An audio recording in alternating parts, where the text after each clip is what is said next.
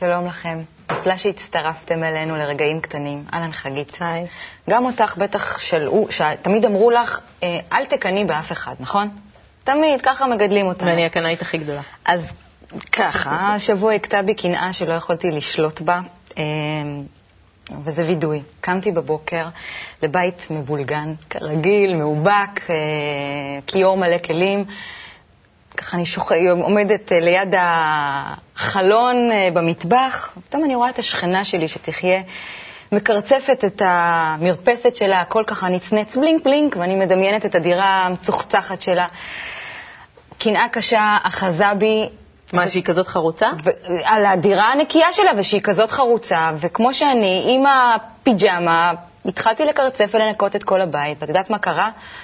בסוף הייתה לי מרפסת שנצנצה bling bling, אז מה שאני רוצה כאן להמליץ אה, בפה מלא, זה כן לקנא, אבל להקפיד לקנא במעשים טובים של אחרים. זה, אוקיי, מבטיחה לי. יש משפט כזה, קנאת סופרים תרבה חוכמה. קנאה זה איזה drive כזה. אז מה יהיה לנו היום בתוכנית? תהיה כאן סיגל רצי, תדבר איתנו על זווית של ילד. אה, תהיה כאן נועם עם נועם דויב, אה, תדבר איתנו על פול גוגן. אפרת אהרוני תדבר איתנו על יופי, מושג היופי, ככה, מה התפתח ממנו.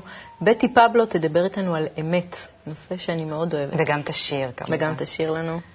והאורחת שלנו היום, הילה אלפרט, יפהפייה ובשלנית לא קטנה. בואו נתחיל.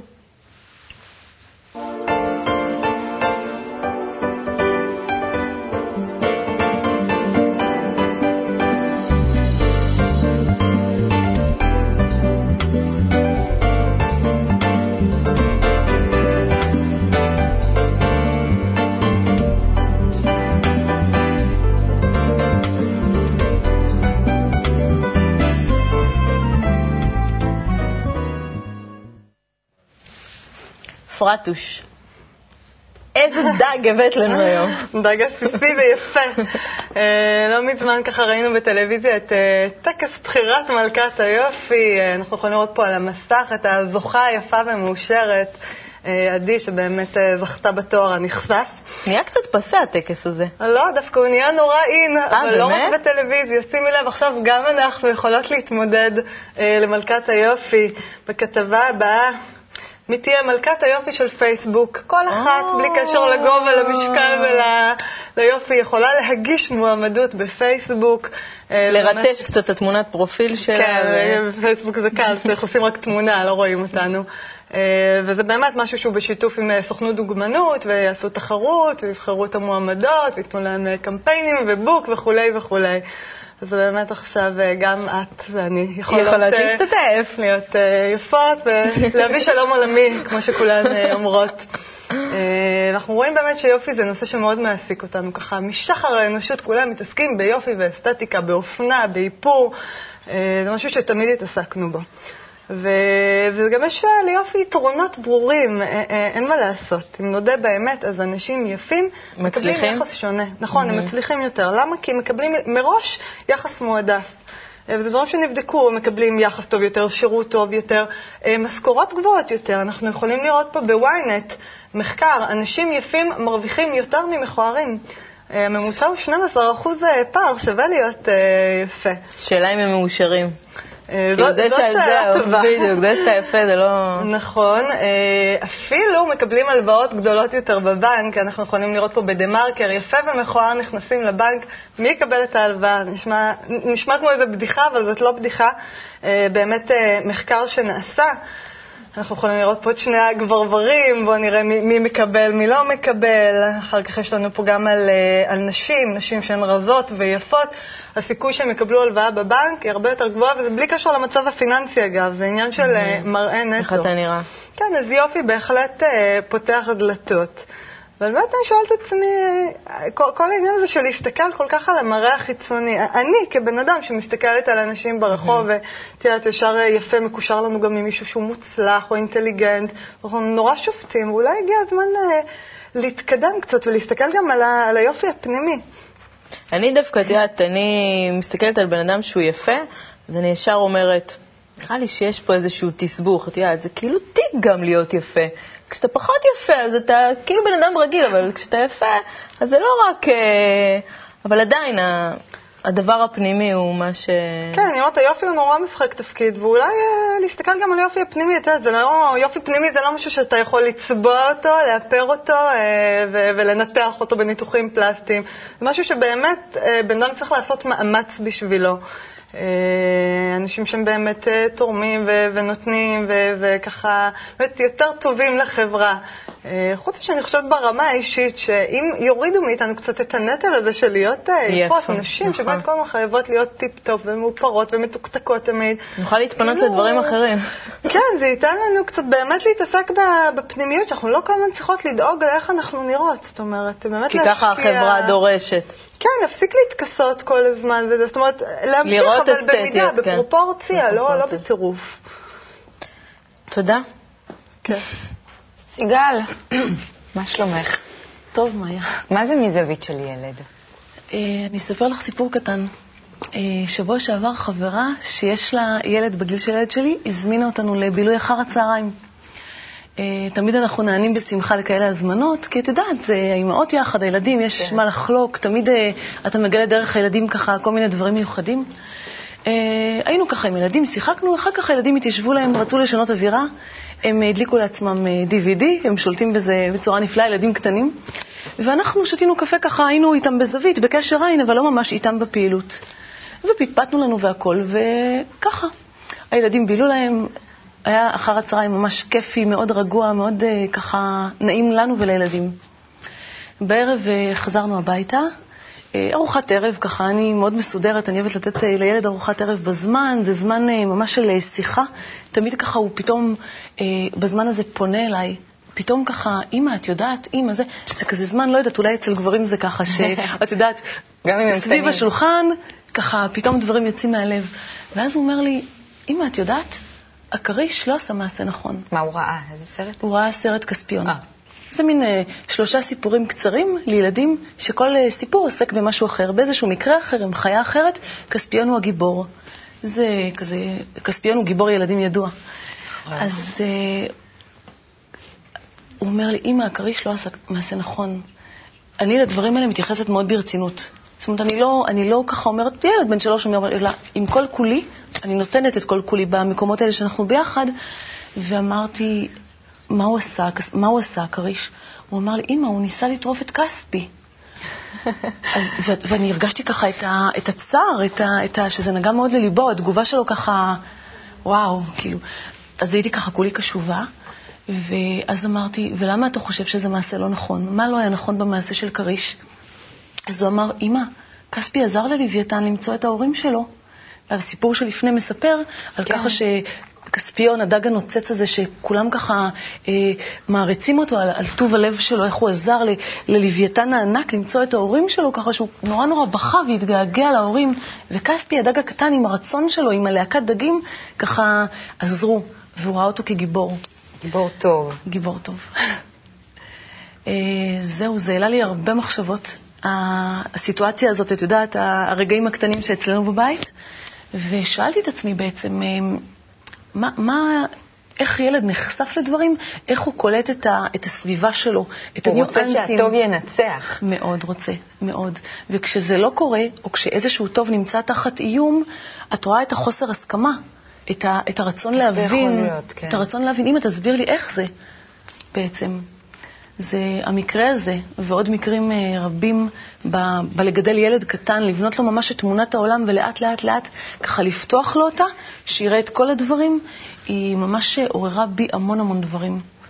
ואחד הדברים ש, שהבנתי בעצם זה קודם כל הרצון של ילד לתת מקום לטוב, שהטוב ינצח, שהוא לא יהיה מאוים, לתת לו מקום שהסביבה, מה שהוא רואה, יהיה הרמוני, ושלא יהיה סתירה בדברים האלה, שמצד אחד אתה רואה בטלוויזיה על גיבור הרמוני, אבל מצד שני כלפי אנשים, נגיד, כן, אני כמבוגר יכולה יותר לראות את זה, הוא עדיין לא מסוגל להבין את זה, שהטובים הם הנטרפים הרבה פעמים, או המנוצלים, או האם כדאי לי להיות טוב, לא כדאי לי להיות זאת טוב. השאלה שהוא שואל שאלה. באמת. כן. ואז את רוצה לספק לו משהו אחר, לספק לו איזה ביטחון דווקא, להיות טוב, שיהיה לו ביטחון עם זה. רוצה שיהיה לו ביטחון ורוצה שהסביבה תתמוך בזה, ושיהיה את המקום הזה שלא תהיה את הסתירה הפנימית, אלא אני טוב, אני רוצה להיות טוב, וזה בסדר גמור להיות טוב. מזה אני אפרח, מזה אני אשגשג. היחסים ההדדיים ביני לבין הסביבה שלי, אנשים, זה מקום חשוב. זה מקום שאליו אה, בעצם אה, לגדול למקום בטוח, הרמוני. שיהיה לנו בהצלחה כהורים. תודה. תודה רבה, מאיה. הילה אלפרט, שלום חגית. שלום. אה, את כתבת בתחום האוכל, המסעדנות והבישול, כתבת בשף בעיתון תל אביב, בטיים אאוט, והיום את כותבת בישראל היום, טור בנושא אוכל. נכון. הגשת פינות בישול בערוץ 2, בערוץ הראשון, אה, אה, פלפל. שום פלפל בערוץ הראשון, צו בישול בקשת, האמת. והדבר האחרון שעשיתי זה דווקא היה נקרא זמן איכות, שזה היה תוכנית אירוח בנושאי תרבות בעיקר, תרבות ולייפסטייל, אבל בעיקר אז אני ככה מאוד מתחברת ל... ל... כשאת עושה את הפינות שאת יוצאת לשוק וקונה דברים וכל הריחות האלה, ו... איך הגעת לתחום האוכל? אני גדלתי בקיבוץ, ובשנים שבהן, אה, לא רק באוכל, בכלל, הסיפור של טעם אישי היה דבר שהוא היה אה, מוקצה. כמעט על סף האסור. זאת אומרת, התלבשו אותו דבר, בחורף היית הולכת ומקבלת אה, חולצת פלנל, והייתה אופציה חולצת פלנל עם שבצות חומות או כחולות, עד שאת... עד שהגיע תורך, גם בדרך כלל הכחולות נגמרו, אז יכולת לבחור בין חום עם בכי או חום ברוח טובה. היה באמת איזשהו עניין של... אה, שטנץ אחד לכולם. אוכלים מה שיש, ואת גם צריכה לקחת, את גם צריכה לגמור מהצלחת, בגלל, את יודעת שבשואה לא היה, וכי בהודו ילדים מתים מרעב, וזה באמת חברות כמו, חברות ששמרו על עצמן, באמת אה, היה מין סייג, שלא לתת אה, פתח לטעם אישי, כי אוי ואבוי לאן זה עלול להתפתח. ואיך בתוך כל זה מצאת את במקביל, רבע שעה, משם מתקיים המטבח של סבתא שלי, סירים, הרבה מאוד יער של סירים. מאיזה עדה היא? היא מרוקאית. אבא שלי אמריקאי, חצי רוסי, חצי גרמני, אבל המשפחה שלו נשארה בארצות הברית, ולכן גם לא הייתה כל כך השפעה. ודוד נוסף, דוד בלגי, שהיה נשוי לאחות של אימא שלי, שהוא, אה, לפי המיתולוגיה המשפחתית, היה ממייסדי Club Med העולמי, ועלה ארצה עם ארגז של אה, יין צרפתי וציוד צלילה לבקשתו של בן גוריון לפתח את העיר אילת. אמרתי מיתולוגיה משפחתית, אז עוד להיות איפה הגזמות, אבל הוא באמת, הוא אדם שלימד אותי לאכול, נאמר, את הצד הטרף בחיי. אצל סבתא שלי, אני חושבת שלמדתי... את העניין הזה שבן אדם, אה, אה, כשבן אדם בונה ביס על המזלג, יש פה ביטוי אישי מאוד מאוד ברור. הייתה עומדת כזה, מסתכלת על כולנו, שולחן גדול, והיא הייתה אומרת לי, אם את לא רוצה, אל תגמרי, הגוף שלך זה לא פח זבל, שזה, את יודעת, וואו, זה ההפך לחלוטין כן. מאיפה שבאתי. אני תמיד אומרת שאילו סבתא שלי הייתה תופרת, אני מניחה שהייתי באופנה וכן הלאה. זאת אומרת, זה היה מקום אה, לבטא את עצמך, מקום ראשון, שזה היה לגיטימי, שזה היה... האוכל נראה דרך אחרת. Mm-hmm. ומה זה באמת אוכל בשבילך? אה, זה כלי ביטוי, אה, זה כלי לאהוב. אני גם נורא אוהבת לאכול, אני, זאת אומרת, אני אוהבת את הטעם, אני אוהבת את השובע שהוא מביא איתו, אם כי אני גם אוהבת את ה...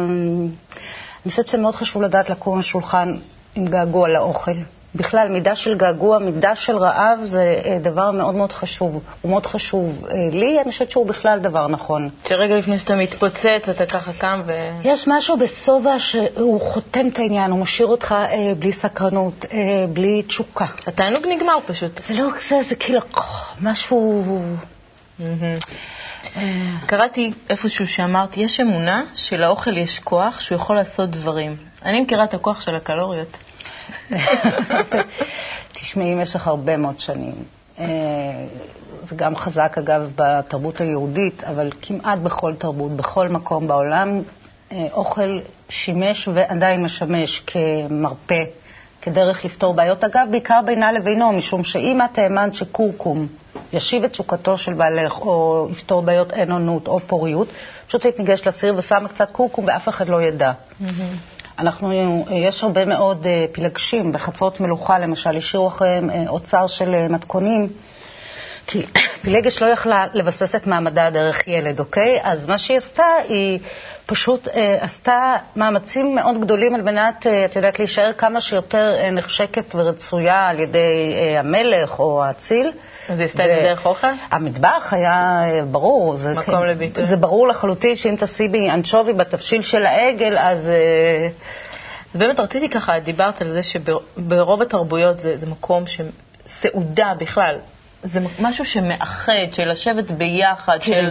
הישיבה ביחד, הפסק זמן הזה, הוא דבר אה, שלא יסולא בפז. כמו שסיגל, סיגל, כן.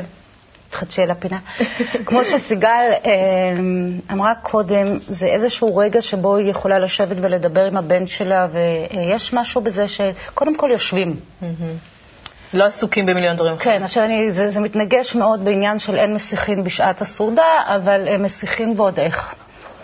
זה המקום, את אומרת. אני חושבת שכן, יש משהו ברגע הזה, שזה גם המקום הזה, זה גם המקום אה, של, אה, הוא מקום מצוין להביע השתדלות ברמה היומיומית. זה לא שאת חייבת להיות אהרוני או חיים כהן, אבל אני חושבת שכל הורה חייב למצוא את המקום שבו הילד שלו יחווה מאמץ, את המאמץ שלו. זה יכול להיות בזה שתעשי תחפושת ולא תקני אותה, זה יכול להיות אה, בזה שתציירו ביחד, אבל יש משהו באוכל, בגלל שהוא יומיומי והוא כל כך בסיסי, שאני חושבת שעדיף לא לגדל את הילדים עם התמונה החוזרת של לגזור שקית של טבעול ולפתוח ולחמם, למרות שאני אומרת שגם זה יכול לקרות מדי פעם כמו שמתקשרים ומזמינים אוכל, אבל לא רק. כלומר, יש, יש בזה שאימא עומדת ומכינה משהו לילד שלה, אפילו אם זו חביתה, אימא, האבא והילד גם לאימא, אבל ההורים בהחלט כן. כן, ואז הילד רואה שאימא עושה משהו, כאילו בשבילו נותנת לו זה, איזשהו... האוכל, זה לא האוכל, זו ההשתדלות. אז באמת אנחנו רואים היום מגמה של הרבה נשים שיוצאות, עסוקות, עושות קריירה, אין להן סבלנות למטבח. אין להן את הקטע הזה, כלומר, אני זוכרת את זה אימא. שלי. זה המאמץ. זה המאמץ. כלומר, תראי, גם יש, יש המון דרכים אה, אה, טכניות אה, לפתור את זה. את יכולה לקום, לזרוק משהו, את יודעת, שלושה מרכיבים בסיר ולהשאיר על אש קטנה, או שהבית נשרף ואז הבעיה פתורה, או שכשאת חוזרת יש תבשיל, או יש באמת, אה, את יודעת, להחזיק מזווה חכם ובשתי תנועות אה, לעשות את זה. אני לא אומרת שזה פשוט. אני לא אומרת שזה קל, זה גם לא חייב להיות יומיומי. זאת אומרת, אתה לא צריך... אה, האמת היא שהעולם המודרני לא נתן אה, פתרון. אנשים בעצם הלכו החוצה, כשהעורף, הבית, אה, לא באמת שינה את הציפיות שלו. ואני מדברת על אה, יחסי אישות, ואני מדברת על ניקיון, ואני מדברת גם צריכות- על... אה, אנחנו צריכות לעשות את הכל וגם בחוץ. כן, ו- וגם, ובנוסף, אנחנו התנתקנו מהמשפחות הגרעיניות. זאת אומרת, פעם יכולתי, אה, לא יודעת מה, גם לעבוד, גם הזה, ואם אני לא הייתי, אז הייתה שם אימא שלי ואחות שלי, או, או חמתי, או המבנה הזה, גם הוא התפרק. נכון. עכשיו, אם אתה עשיר, או... יש לך עוזרת אתה יכול לקחת פיליפינית. אופר, ו... או זאת אומרת, ל- למצוא לפחות אה, לחלק מהמטלות מישהו שיעזור לך. אבל אם לא, זה לא טוב לאור הפנים, אני אומרת לך. אני, אני חושבת שבכלל, גם כשאת מבשלת לגבר, מבשלת לילד, את, את נותנת משהו, את, את מראה שכאילו זה משהו מאוד משפחתי. תראי, זה... אה, בלי ספק. אני גם אצלי, את יודעת, זה, אני... כשאני מדברת על הדברים האלה, אני לא רק מדברת מהמקום שלי, כי במקום שלי באמת אה, לבשל זה סוג של נתינה, סוג של שפה, סוג של... אה, וגם גם אה, לפרקים זה בא ממקום של אגו, בהחלט. כשאתה מבשל כמקצוע, או כשאתה מכין, אתה רוצה שיהיה נורא טעים. שכולם יגידו וואו. איזה אני אוכל." מבשלת לפעמים בטלוויזיה, וזה יכול להיות שידור איום ונורא מהבחינה הטלוויזיונית, אבל אם יצא טעים, אם בפה זה טעים, אני מבסוטה. כי ה... אבל כשאת מבשלת לילדים שלך, פה כבר אין כל כך אגו. מה את מרגישה שאת נותנת להם? נראה לך שאין אגו? מה, את צריכה שהם יגידו לך, אימא, זה תבשיל כזה... תראי, אני, אני גם... אה, את יודעת, כי העונש שלי זה שהבת שלי היא קצת אה, מזכירה אותי בטעם, היא אוהבת בשר, היא אוהבת שומנים, היא אוהבת זה. הילד אוהב בצק, אוהב טעמים מאוד נקיים, מאוד פשוטים, ולכן אה, אחת החוכמות שאתה מנהל מטבח בבית זה לפנות למכנה הנמוך המשותף של בני ביתך, זה לא פשוט. אצלי זה שניצל ופסטה, המחנה המשותף. תראי, גם הסיפור הזה של שניצל ופסטה, בואו נדבר על זה רגע. אני חושבת בפירוש שזה אה, תפריט שהוא לא נולד הרי מהילדים. זה ההורים אמרו, אה, ההורים, אה, ההורים ייסדו אותו, ההורים טפטפו אותו, ההורים מכוונים לשם משום שזה הכי פשוט, זה הכי קל, וגם אחרי זה אומרים, זה מה שילדים אוהבים. אם בספרות, אם, זאת אומרת, אם בספרות היו עושים כזו דיאטה, אז המחנכים היו צועקים חמאס. אם, אה, אה, את מבינה, זה כאילו באוכל יש משהו שהוא אה, ויתר על המקום הזה, ואני חושבת שכך כמו כל דבר אחר, כמו אוזן, כמו עיניים, כמו אף, טוב שיהיה לו התנסות רחבה. אני לא אומרת שעכשיו תיקחי את הילד ותושיבי אותו במסעדת שלושה כוכבים. במשלם. ילדים מאוד אוהבים סושי. כן, גם אני גיליתי את זה לאחרונה. אסתר, תיזהרי מזה, אני כבר מצאתי את עצמי מגלגלת בשש בבוקר. תיזהרי מזה מאוד. אז בואי תני לנו ככה טיפ קטן, ככה לנשים בבית שרוצות להכין אוכל, הן נורא עסוקות, הן נורא זה, אבל הן רוצות את הדבר הזה לתת קצת ל- לילדים שלהן. הפתרון הכי נכון זה באמת אה, ללכת אה, סביב הסיפור הזה של תבשילים. זה דבר שהוא פרקטי. תבשילי מאוד- קדרה? תבשילי קדרה אה, בסיסיים, נקיים מאוד. ולהקפיא, להקפיא, להקפיא, להקפיא. את עושה אותו בולונז, יצא טוב, תעשי טיפה יותר, תקפיא. וזה יוצא עם אותו טעם, זה- אין אין זה בעיה. כשאת עושה רוטב בולונז, כשאת עושה תבשילי קדרה, אין בעיה. להפך, יש משהו ב... בזה שזה מוקפא. שזה- בזמן שעובר שזה אפילו מיטיב איתם, וגם בולונז אין בו את העדינות, או את ה... את יודעת, את ה... שצריך את הטריות. ש... אוקיי, אז עכשיו אנחנו נעש- נעבור לשאלון המהיר, פינג פונג, את עונה לי במילה או שתיים. אה, מה הדבר הכי טוב שאפשר להגיד עלייך? ש... אני חושבת שהכי זו מילה שאני שונאת, היא מלחיצה אותי. יש בה משהו גס ומתבטל, בטלני, יודעת? אה, שאני אה, אה, באה בהתכוונות מלאה. יפה. מה החולשה הכי גדולה שלך? יש לי כל כך הרבה, לא, עם האחי שלך, את מבינה? יש לי כמה. שאני נחרדת, שאני... אה, אה, כאילו כל החיים שלי זה טיפוס מתוך בור מאוד עמוק של חוסר ביטחון. אני כבר, זאת אומרת, אני כבר נמצאת יותר קרוב לפתח, אבל אה, זה בסדר, אני חושבת שאדם צריך לדעת שביום שהוא יעצום את עיניו, תיקון מלא לא יהיה שם. אין לעשות. מה מצחיק אותך? הרבה מאוד דברים מצחיקים אותי. הרבה הרבה דברים מצחיקים אותי. מה מוציא אותך מדעתך? הרבה. הרבה. כשהיית קטנה, מה רצית להיות? זמר.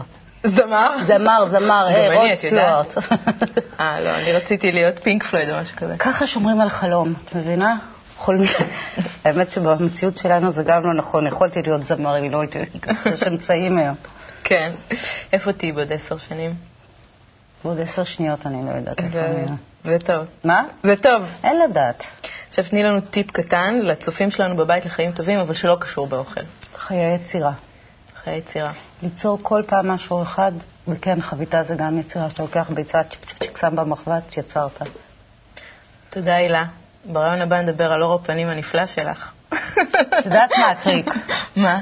שומן מחזיק את הקמטים. כל הרזון הזה. יש לו אני מחיר, מסכימה רבותיי. איתך, מסכימה איתך. תודה. תודה לך.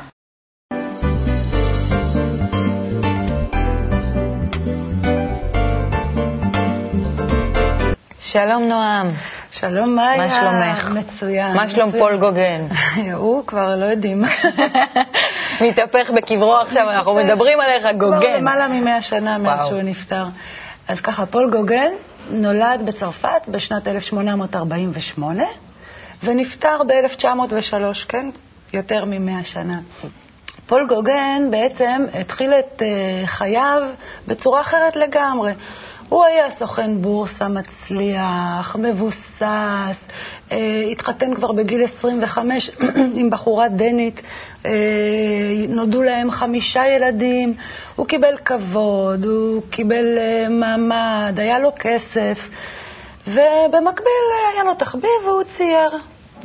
הכל היה נפלא, ופתאום, ב-1882, פול, פול גוגן הוא בן 34, הבורסה התמוטטה. אקטואלי. מאוד אקטואלי. ואז פול דווקא לקח את זה בכיף, הוא אמר, אוקיי, עכשיו לא יהיו לי חיים כפולים, אני אתעסק עכשיו רק בציור, אני אעשה מה שאני אוהב, ואני אשיג את הכבוד ואת הכסף דרך האומנות. אבל מה, זה לא ממש הלך לו, הוא לא זכה להכרה, למרות שהיה מאוד מוכשר, הוא נהיה ממורמר וכעסן, גם הכסף שכבר היה לו נגמר. אשתו בסופו של דבר מתייאשת, אוספת את החמישה ילדים, חוזרת להורים שלה בדנמרק ומשאירה אותו לבד. מה שנשים עושות. ואז הוא שוב פעם חשב, או, עכשיו, יופי, עכשיו אני חופשי, אני יכול לחיות חיי בוהמה שאני כל כך רוצה, אני אשיג את הכבוד והכסף שהיה לי לפני זה, אבל הפעם דרך ציור. זה שוב לא הולך לו, והוא ממש אה, סובל מזה. מתחיל להיות בן אדם מאוד מאוד ממורמר, ומתחיל את חייו ככה בנדודים. הוא מנסה בכל מקום, הוא מנסה ללכת לכל מיני מקומות, אולי שם יהיה לו טוב, אולי שם יהיה לו טוב, ולא מצליח לו, פשוט לא מצליח לו. ואז הוא, הוא אומר לעצמו, אוקיי, אני אה, אלך למקומות שהתרבות עדיין לא התפתחה שם, שהם מאוד פרימיטיביים, ובטוח שם יש להם, אה, שם הם מאושרים. ככה הוא ראה את זה. ונכון, אנחנו מכירים את פול גוגן מהציורים שלו, שהוא צייר באי טעיתי, אמנם טייל בכל מיני איים כאלה, אבל האיש, האי טעיתי שהוא ביקר פעמיים בחייו ונשאר שם כמה שנים, ישנם ציורים שאנחנו ממש מכירים. אז בואי נראה. הציור הראשון שאני רוצה להראות לך זה הציור הזה, ציור מאוד מוכר, שנקרא אישה עם מנגו. ופה באמת רואים את ה... איך, הוא, איך הוא מתעד את הרוגע של האישה, את הבגדים הנוחים שהיא לובשת, את ה... זה שאין לה בכלל כל מיני דאגות. היא מחזיקה מנגו ביד, מבסוטית. אז הוא באמת מצא אנשים אה, שלווים, שלווים מאושרים, כן, מה... יותר מהצרפתים שהוא הכיר. אבל מה, הוא לא, זה לא כל כך הלך לו, הוא לא הרגיש כמוהו. הוא לא הרגיש שלו במקום השלו לא, הזה. לא, הוא, הוא לסירוגין. זאת אומרת, פתאום היה לו, אבל הוא יותר היה כעסן, עצבני, אה, ממורמר, יותר מאשר שהיה לו טוב. עוד ציור למשל, שהוא באמת, את רואה, הוא חקר את התרבות הזאת, והוא צייר פה איזשהו ציור שהוא קרא לו, לא נלך לשוק היום. הוא צייר פה אנשים יושבים על הברזלים. הספסל, מדברים, לא ממהרים, לא הולכים לשוק. הוא משתוקק להיות כמוהם, אבל לא מצליח לו. ובסופו של דבר, גוגן מת בגיל 55, מאוד צעיר יחסית, חסר קול, ממורמר, מסתבך בלי סוף גם עם השלטונות, אה, בסוף מת ממחלה, באמת עצוב לחשוב עליו בצורה כזאת. ואני אומרת, למה, למה לא הצליח לו? למה? בסך הכל הוא רצה חיים פשוטים, הוא רצה חיים רגועים, הוא רצה לקבל כבוד, הוא רצה שיהיה לו כסף, ולא הצליח לו. אז למה זה לא מצליח? אז לדעתי, הרצונות שמתפתחים בנו זה משהו שהוא מאוד טבעי. זאת אומרת, ברגע שהם מתפתחים בנו, אנחנו לא יכולים להדחיק אותם, הם כבר קיימים, וזה דבר שהוא, שהוא הוא חלק מה, מההתפתחות האנושית. כבר היה לו כבוד, כבר היה לו כסף, אז הוא חשב שאם הוא ילך למקומות שבהם גרים אנשים שהרצונות שלהם קטנים יותר מהרצונות שלו, כביכול לחזור אחורה בזמן, אז הוא יגרום גם לרצונות שלו לקטון. זה אבל לא זה לא אפשרי. ככה, זה ממש לא אפשרי. אז מה אנחנו יכולים לעשות עם הרצונות האלה שמתפתחים בנו, מאיה? מה לעשות איתם? ואת תמיד מביאה לי כאלה שאלות, שאלות טוב. טובות, לחשוב על זה. שצריך לחשוב עליהן. תודה, מאיה. תודה לך. בטי יקירתי, אנחנו נדבר היום על אמת. האמת. האמת. כן. האמת. האמת של מי? את יודעת, אה, אנחנו, כל אחד אה, אומר, אה, האמת שלי, התפיסה שלי, אני רואה את החיים ככה, ו- וככה זה צריך להיות. הוא שאנחנו חיים הרי בין אנשים, ומה זה באמת האמת? הרי אנחנו מושפעים ממה שקורה מאחרים. ויש את האמת של השכן, והאמת של ההורים, והאמת של המורים שלימדו אותנו. ו- באמת שאני רואה בסרטים בהוליווד. גם, ומה זה בעצם האמת? אז את יודעת, כשהייתי קטנה, לא כל כך קטנה, אבל אחד הטיפים של אימא שלי היו, בדרך כלל כשהיה לי איזושהי מריבה עם הבן זוג, אז היא הייתה אומרת, אז היה לי נטייה ללכת לדבר עם חברות ולשאול מה לעשות פה ושם. שבגדול זה נחמד, כי הרבה פעמים אתה מקבל את המראה מהאנשים, ואז אתה מגיע לאיזושהי תובנה משלך, שזה דרך אגב מה שאני מאמינה בו היום. אבל אמא שלי הייתה אומרת דבר אה, נכון כזה, הייתה אומרת לי, את יודעת, לכל אחד יש עצות. לכולם יש עצות לתת, במיוחד כשקשה לך באותו רגע. אבל, אה, ו- ובענייני זוגיות כולם הרי מומחים, את יודעת. אבל הרבה פעמים בסוף הם אלה שהולכים לישון מחובקים בלילה עם הבן זוג שלהם, ואת נשאר נשארת. לבד. אז אה, צריך באמת, אה, אני חושבת שצריך בסופו של דבר להתנסות, אין מנוס מזה כדי לגלות את האמת. את האמת שלך. את האמת שלך. אתה, אתה מתנסה, אתה לומד, אתה צריך לדעת גם לפעמים למי להקשיב, אה, מי המורה שלך. ו, ומה שלא יהיה, האמת בסוף תתפוס גם אותך, אני בטוחה. אנחנו פוחדים מהאמת, אבל uh, נראה לי צריך לגלות אותה באיזשהו שלב. אין ברירה, אין ברירה. זה, כי, כי אתה, אתה גם נשאב, ואתה הולך לכיוון הזה, אתה הולך לאנשהו, אתה מרגיש שמשהו מושך אותך בסופו של דבר. והמשהו הזה, הוא גם נותן לך איזושהי תחושה שזה זה כן לטובה, זה כן לחיובי. אז אתה הולך עם זה. אז מה תשאירי לנו היום? אני שיר שנקרא, אה, אני שיר שיר שנקרא עד שתבין אותי, ו... ואני חושבת שהוא כבר יגיד את שלו, הוא מאוד קשור לזה. אז אני תכף אסגור את הפינה עם מה יעלה. מה יעלה? את יודעת, אה, מאוד אה, דיבר אליי מה שסיגל אה, אמרה על, ה, על הילד שלה, על מה שבאותו רגע זיהתה שהילד שלה רוצה טוב, הוא, הוא כאילו באופן טבעי, אנחנו נולדים עם... עם איזושהי כמיהה, כמיהה שהעולם שלנו יהיה טוב, טוב. מסביבנו. ו- ובאיזשהו שלב אנחנו שוכחים, ואפילו כשאנחנו... זה היה מדהים איך שהיא ככה גילתה, היא, הוא ראה בתוך סרט תמים משהו ככה. ו... זה כמו שהבן שלי כל הזמן רוצה לזהות את הרעים ואת כן? הטובים, את הרעים, את אמא אני טוב, אמא אני רע, אמא... איזה חבוד. ואני מאוד נהניתי מהילה אלפרט, שהפתיעה אותי היום ככה בעומקים שלה, היא, היא מקסימה. אז uh, תכף בטי תשאיר לנו. נכון. כן. ונסיים את התוכנית אחרי בטי.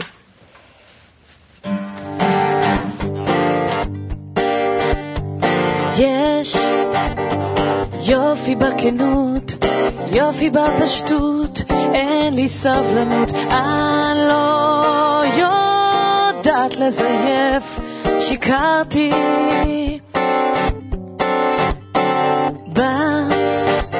לי להתפשט, לאבד את הראש, מה אתה צוחק? מכל הציניות הזאת, נגמר לי.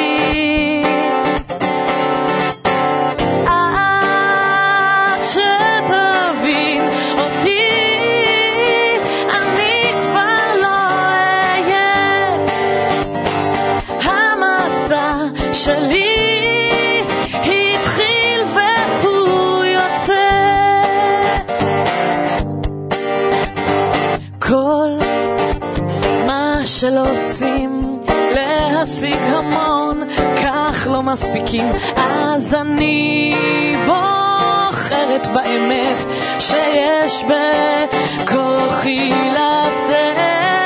עד שתבין אותי,